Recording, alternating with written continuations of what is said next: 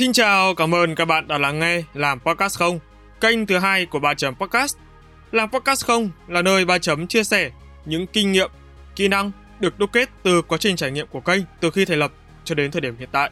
Dựa trên giá trị thật từ trải nghiệm thật, Ba Chấm mong muốn mỗi quý thính giả khi lắng nghe kênh sẽ có thêm kiến thức, động lực để xây dựng và phát triển kênh podcast cho riêng mình. Các tập trên kênh Làm Podcast Không sẽ được phát sóng định kỳ vào 21 giờ mỗi tuần thứ sáu hàng tuần. Cũng đừng quên trên kênh chính bài chấm podcast, các tập cũng sẽ được phát sóng vào lúc 21 giờ mỗi thứ tư bảy hàng tuần. Hãy nhấn nút cho đăng ký nhỏ nhỏ ngay bên cạnh để không bỏ lỡ bất kỳ thông báo nào trên các nền tảng phát hành YouTube và hệ thống Anchor nha. Còn bây giờ, ba chấm on. Xin chào, chào mừng các bạn quay trở lại với làm podcast không.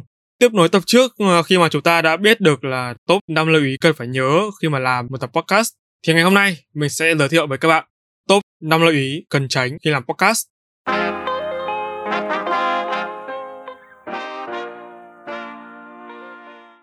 Đầu tiên, đó là bạn phải cần tránh tư duy bị giới hạn, bị bó buộc bởi những cái chủ đề, nội dung nhất định.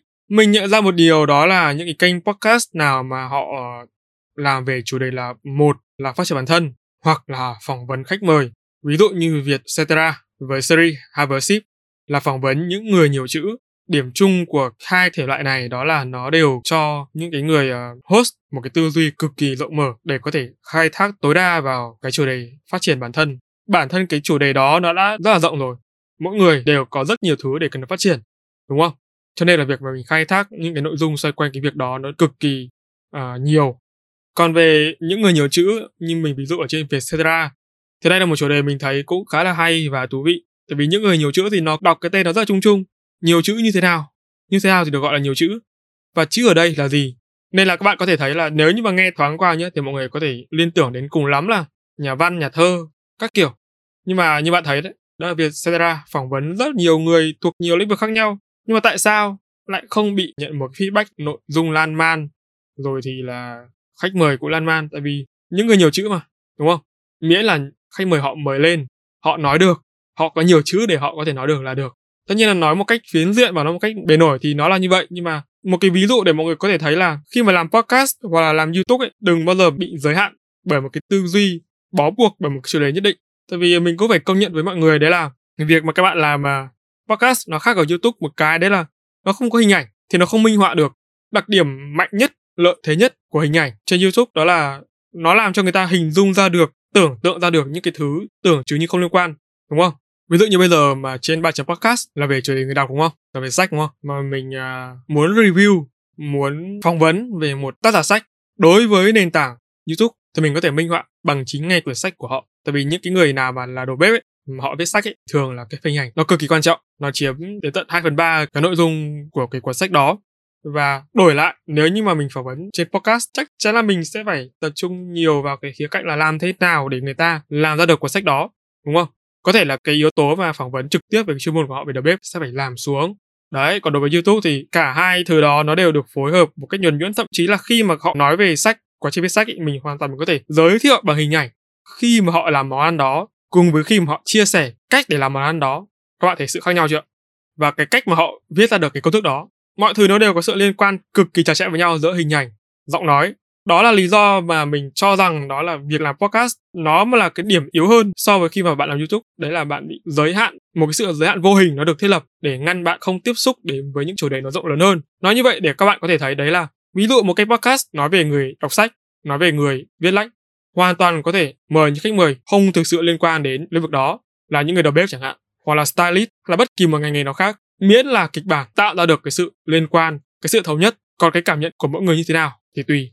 Đấy là lý do vì sao mà hiện nay podcast nó sẽ không dừng lại ở những ứng dụng phát hành chuyên cho nền tảng này, ví dụ như là Spotify, Apple, Google Podcast, Castbox, mà nó còn mở rộng ra cả YouTube nữa.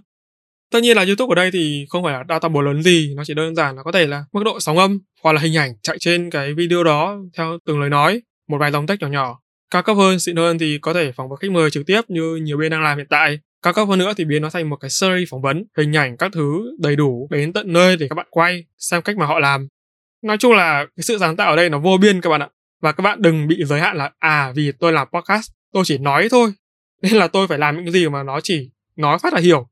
Thực sự là nói phát mà hiểu luôn thì nó rất là khó. Thì bản thân nếu như mà mọi người mà mời những khách mời mà họ tạm gọi là vĩ mô đi, thì họ nói phát chưa chắc bạn đã hiểu. Kể cả bạn nghe nhiều lần chưa chắc bạn đã hiểu, cho đến khi mà bạn thực sự bạn làm nó, bạn trải qua nó thì đó là cái cách mà mình à, áp dụng ở trong podcast 3 chấm đó là mở rộng chủ đề phạm vi và tốt hơn nếu như mà bạn làm một cái điều kiện quyền là thôi làm youtube. Nhưng mà đầu tư kỹ kỹ vào cái phần hình ảnh và cái phần uh, kịch bản để mọi thứ nó đều logic. Và quan trọng nhất là vẫn phải giữ được cái hồn cho biết à cái kênh của bạn nó không phải là kênh youtube. Nhắc đến kênh của bạn là nhắc đến kênh podcast có mặt trên nền tảng youtube.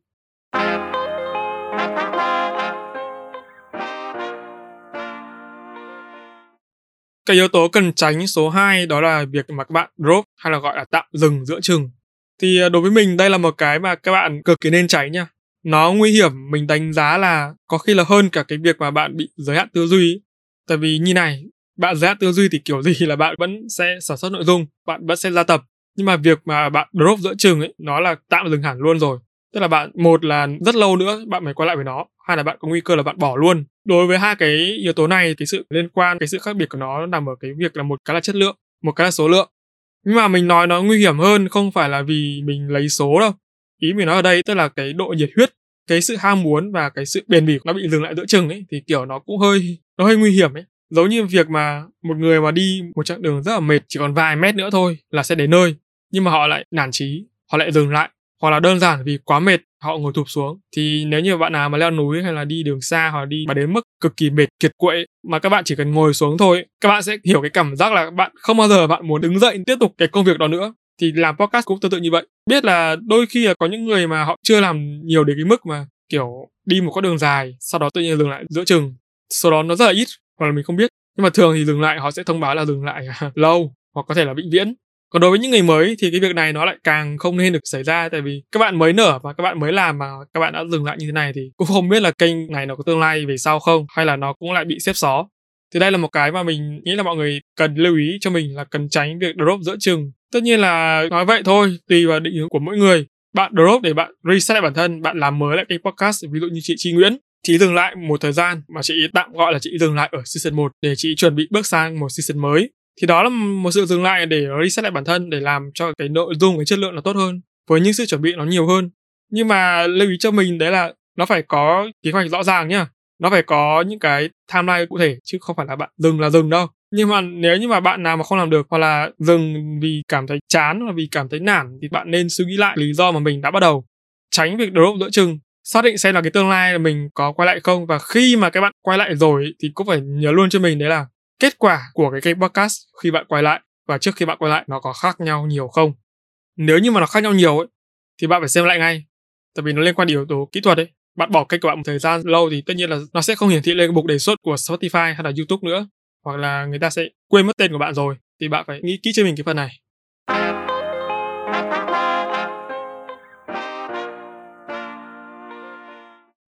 Yếu tố số 3 đó là cần tránh đầu tư thiết bị tệ. Cái này thì mình cũng không biết là tệ đối với mọi người, cái quan niệm và cái quan điểm của mọi người về tệ là như thế nào. Nhưng mà đối với mình, tệ nó chỉ đơn giản là tệ đối với mình khi mà mình test mic hoặc là mình tìm hiểu nó không được đúng như cái mức mà mình kỳ vọng. Tất nhiên là mức kỳ vọng thì chỉ có mỗi mình các bạn biết thôi. Và cái sự cảm nhận thì cũng chỉ có các bạn biết khi mà các bạn xem sản phẩm so với những cái tưởng tượng của bạn trong đầu về cái chất lượng sản phẩm của mình.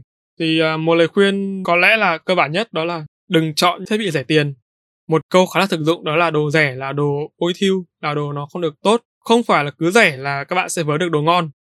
Thông thường cái chất lượng của những món đồ ấy nó sẽ đi kèm với cái phần uh, giá tiền. Tất nhiên là không phải là sản phẩm nào đồ vật nào nó cũng như thế nhưng mà đa số là như vậy. Hoặc là nếu như nó có tranh ấy tranh rất là ít. Với cái lĩnh vực ở trong podcast mà những cái thiết bị cần thiết nhất đó là một là cái mic ấy. Tất nhiên là bạn chọn mic thì mình phải công nhận đấy là có những cái mic nó không quá là đắt nhưng mà nó cũng không quá là rẻ nó nằm ở mức trung bình nhưng mà nó lại cho cái chất lượng khá là ổn khá là tốt. Thì cũng tùy thuộc vào tay nghề edit của bạn và cái không gian của bạn và cái giọng nói cái đầu vào của bạn nó như thế nào. Nhưng mà không nên là mua những cái mic mà kiểu chỉ có tầm mấy trăm nghìn nha mọi người nhá. Nếu như mà các bạn mua mic hay là tai nghe các bạn cũng nên xem xét một chút về cái phần thiết bị này. Tại vì các bạn đang đầu tư cho một cái thứ mà các bạn làm lâu dài mà. Cái gì mà nó tốt ngay từ đầu ấy, thì về sau các bạn sẽ một là có hứng để làm cái thứ hai là cái chất lượng nó sẽ ổn định hơn. Tại vì khi mà các bạn đầu tư thiết bị tệ ấy, thì các bạn nghe lại thì các bạn sẽ tự thấy chán thôi khi mà các bạn nghe những cái kênh khác mà chất lượng nó tốt hơn mà bạn biết được cái sản phẩm của họ ấy ví dụ nó không chênh lệch quá nhiều so với sản phẩm của mình ấy, thì các bạn còn cảm thấy nản hơn nữa cơ Cho nên là hãy nhớ là đầu tư thiết bị tốt và tránh đầu tư vào thiết bị tệ.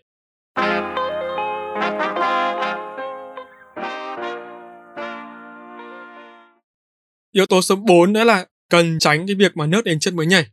Thì thật ra đối với mình thì đây là một cái yếu tố mà mình sợ nhất tại vì là podcast mình luôn nói đi nói lại với mọi người nó không phải là công việc chính của mình. Cho nên là khi mà mình ra tập mới, ví dụ khi mà bạn nghe tập này thì trước đấy mình đã phải có tầm 2 đến 3 tập để gối đầu rồi. Và mình rất sợ cái việc mà thu đến sát nút rồi mới hậu kỳ rồi mới các thứ làm thì nó rất là nguy hiểm. Tại vì nếu có vấn đề gì xảy ra bất kỳ một vấn đề gì thôi, ví dụ như là hỏng mạng, máy tính hỏng, hoặc là mình bận gì đấy mình không kịp đăng bài chẳng hạn, là coi như là hôm đấy là nguy cơ cao là bạn sẽ bị chuyển cái lịch đấy sang một hôm khác rồi. Cho nên là hãy nhớ cho mình là kể cả khi mà, mà bạn lên kế hoạch nhé, thì cũng phải dự trù kế hoạch chứ không phải là tuần này bạn làm tập này tuần sau bạn mới lên kế hoạch của tập sau hoặc là tháng này bạn làm cái này xong tháng sau bạn mới lên kế hoạch của cái tháng đấy mà bạn phải lên kế hoạch trước đấy ít nhất là 3 tháng rồi trở lên rồi thì mình nghĩ là phần này ai cũng biết thôi nhưng mà vấn đề là áp dụng được nó hay không thì nó thực sự là một câu chuyện rất là khó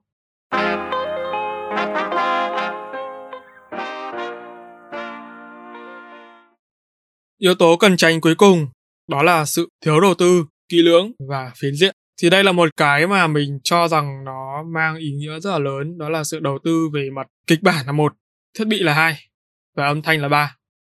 Thật ra là mình cảm thấy khá là bất ngờ và có đôi chút không vui lắm vì, và tại vì sao có nhiều người họ lại cứ nghĩ là làm podcast nó đơn giản và họ luôn dùng cái từ là chỉ cần nội dung thôi, chỉ cần hậu kỳ thôi, chỉ cần cái này cái kia thôi.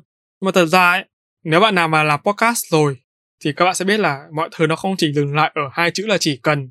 Nó cần rất nhiều rất nhiều thứ riêng về phần kịch bản. Thôi là các bạn đã phải làm nó cực kỳ chi tiết rồi, cực kỳ chuẩn chỉnh rồi. Tại vì khi mà các bạn viết ra ấy, nó không giống như khi các bạn đọc. Mà khi các bạn đọc ấy, nó lại cũng không giống như khi các bạn viết. Trừ khi là các bạn đọc lại cái bài viết đấy thì mình không nói. Nhưng mà tất cả những yếu tố mà để truyền thể từ cái phần viết ra phần nói, nó vận dụng rất là nhiều kỹ năng, tương tác với chính bản thân mình về những đoạn ngắt nghỉ về những cái câu nào mà các bạn cần lên cao, câu nào mà bạn cần xuống thấp, câu nào bạn cần bình thường. Kể cả âm thanh nhé cũng vậy nhé tức là không phải là cái việc mà bạn lọc cái tập âm đi là xong, mà cái tư duy về hậu kỳ của bạn ấy, nó cũng phải rất là, không cần là quá tốt, nhưng mà nó cũng phải hình dung ra được để những cái đoạn nào mà cần lên cao trào để nâng cao cảm xúc của người nghe. Đoạn nào thì nên tĩnh lại một chút, hoặc là đoạn nào thì nên để bình thường. Thì xương xương nó là như vậy, chứ không phải là chỉ có lọc tạp âm và chỉ có việc là đăng lên rồi lắp ghép, cắt ghép các kiểu rồi các bạn đăng lên là xong hay kể cả là những cái phần hình ảnh này, phần bài viết, phần mô tả, phần timestamp, nó có rất nhiều thứ mà bạn cần phải để ý. Cho nên là nhiều người nói là làm podcast nó dễ hơn làm youtube, ok, nó dễ thật. Nhưng mà không có nghĩa là nó đơn giản và nó dễ làm. Đồng ý là ai cũng có thể làm được, nhưng mà chất lượng của những cái người đó chắc chắn là nó có sự khác biệt. Đôi khi là chỉ tranh nhau một vài cái ưu điểm, một vài cái yếu tố nhỏ thôi, nhưng mà nó cũng cho thấy được là kênh nào đáng xem hơn kênh nào và kênh nào không đáng xem còn cái phần nội dung thì mình không bàn đến, tại vì tùy nhá, tùy gu của mỗi người. Mỗi người sẽ thích nội dung khác nhau hay là cái phong cách nói, cái giọng đọc thì nó cũng khác, hoặc là cái cách edit âm thanh. Giữa những người mà mình đang nói là họ có tư duy rồi nhá, mỗi người, nó là sở thích thôi. Cái này thì mình không bàn luận, nhưng mà chắc chắn là không một ai thích nghe cái tập podcast được đầu tư thiếu kỹ lưỡng và phiến diện cả. Mình luôn nói đấy, thính giả thì họ ngày càng thông minh và họ sẽ chọn những cái kênh podcast nào chất lượng để họ nghe, chứ họ sẽ không ở mãi một chỗ để họ nghe một kênh có thể họ vẫn nghe kênh đấy, nhưng mà ý là họ sẽ nghe thêm nhiều kênh nữa thay vì họ nghe chỉ một kênh đấy. Tại vì bây giờ có rất là nhiều kênh podcast nở rộ, và họ có nhiều sự lựa chọn chứ. Có phải có mỗi kênh của của các bạn đâu, đúng không? Và bây giờ bên nào cũng là podcast, nhà nào cũng là podcast, công ty nào cũng gần như cũng có một kênh podcast. Thì tại sao mà kênh của bạn lại được người ta đón nghe? Thì đấy là việc mà bạn cần phải suy nghĩ.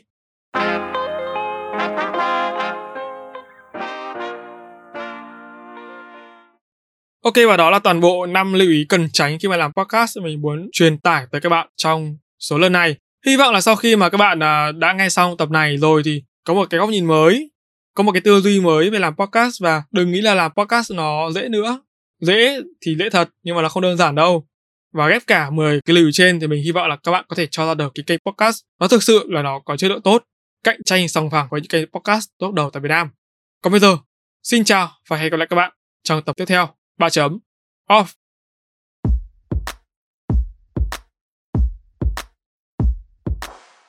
Cảm ơn các bạn đã lắng nghe bài chấm podcast.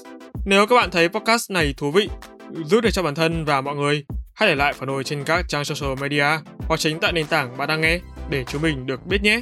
Và để có thể lắng nghe thêm nhiều nội dung bổ ích hơn nữa, các bạn có thể mua giúp ba chấm tách cà phê nho nhỏ nha. Việc làm nhỏ này của các bạn vô cùng cần thiết để ba chấm chúng mình có thể cải thiện tốt hơn nữa chất lượng các tập podcast trong tương lai. Đừng quên, vào 21 giờ mỗi tuần thứ sáu và thứ bảy hàng tuần, bạn sẽ có hẹn cùng ba chấm trên các nền tảng phát hành podcast như YouTube, Google, Apple, Spotify và nhiều hơn thế nữa. Hãy nhớ nhấn nút cho đăng ký để không bỏ lỡ cơ hội được lắng nghe những chia sẻ bổ ích về kiến thức chuyên môn từ ba chấm nha.